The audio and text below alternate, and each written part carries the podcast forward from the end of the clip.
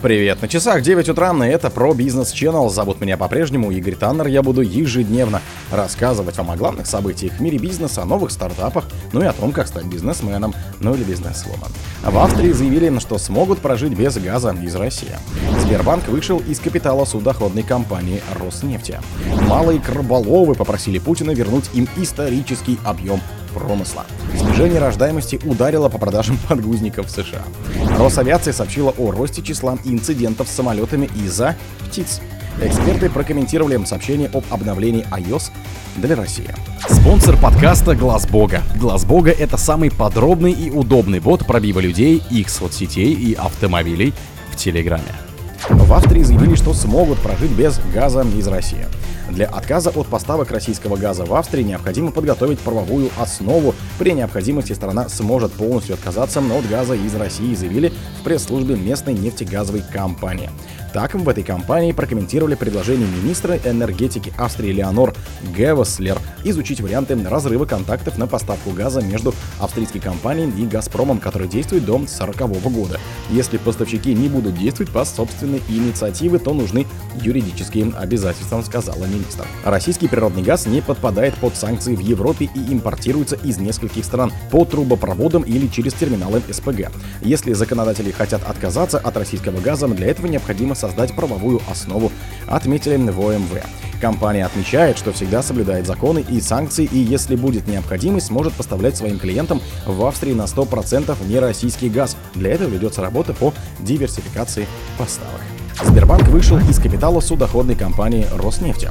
Сбербанк Инвестиции еще в прошлом году вышел из состава учредителей управляющей компании Prime Shipping Holding. Его доля 47,5% перешла ко второму партнеру проекта РН Коммерция. Дочерняя структура Роснефти следует из данных Spark Интерфакса, на которые обратили внимание РБК. По итогам сделки РН Коммерция увеличила свою долю в капитале компании в два раза с 47,5 до 95%.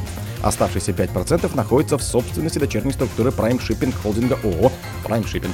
В пресс-службе Сбера уточнили, что Сбербанк Инвестиции в рамках своей работы регулярно покупает и продает доли в разных компаниях в инвестиционных целях. По указанной компании наступило заранее согласованные условия по продаже доли, добавил собеседник. О каких условиях идет речь, он не уточнил. Малые краболовы попросили Путина вернуть им исторический объем промысла. Малый и средний бизнес, который занимается добычей крабов, столкнулся с проблемой потери исторических объемов добычи после того, как основной объем крабовых вод был распределен на акционных 19 и 23 годах. Об урезании объемов вылова до микроскопических размеров, которые делают добычу краба для малых и средних предпринимателей экономически невозможной, сообщила Хабаровская ООО «Восточно-промысловая компания». В январе 2024 года компания направила обращение с просьбой вмешаться в ситуацию президенту Владимиру Путину, а также органам государственной власти, в том числе в Совет Федерации, Госдума, а также в Минсельхоз и Росрыболовство. Копия обращения есть в распоряжении РБК. Его отправку издание подтвердила замдиректора ООО «Восточно-промысловой компании по правовым вопросам» Вера Алексеева. Пресс-секретарь президента Дмитрий Песков заявил, что в Кремле традиционно не комментируют служебную записку. Снижение рождаемости ударило по продажам подгузников в США. Уровень рождаемости в США снижается в последние годы, что привело к падению продаж подгузников, сообщает Bloomberg. Коэффициент рождаемости – это число рождений на тысячу женщин детородного возраста в стране к 2020 году упал ниже 60, в то время как в 50-х годах во время бэби-бума он составлял около 120.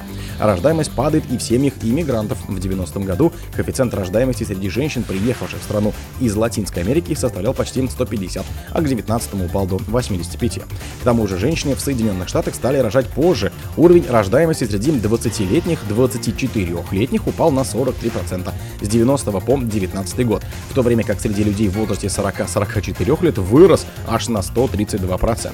То есть семьи предпочитают рожать меньше детей, что снижает спрос на такие товары, как подгузники, детское питание и игрушки. По оценке исследовательской компании Сиркана, розничные продажи подгузников в 2023 году упали на 1%. Снижение идет четвертый год подряд. Росавиация сообщила о росте числа инцидентов с самолетами из-за птиц. В 2023 году зафиксировано 1044 случая столкновений с птицами, 90 из которых привели к повреждениям самолета, классифицированные как авиационные инциденты, сообщили в пресс-службе Росавиации.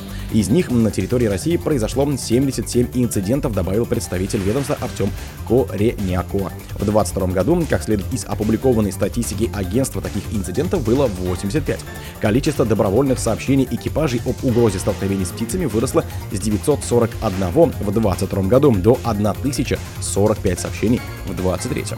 Согласно данным агентства, чаще, чем в 2023 году самолеты получали повреждения из-за птиц только в 2017 году. Тогда учтено 110 инцидентов. В 2018 году их было 74, в 2019 83 и одно авиапроисшествие с аэробусом уральских авиалиний, который на взлете из подмосковного Жуковского столкнулся со стаей чаек и совершил аварийную посадку на соседнее кукурузное поле.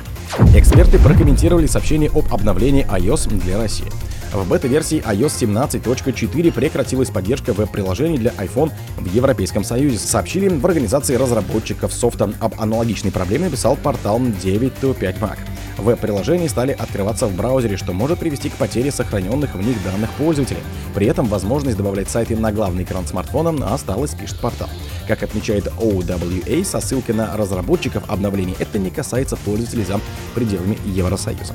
О том, что с негативными последствиями обновления столкнулись владельцы iPhone из России, писали издание People Talk и пользователи порталом DTF.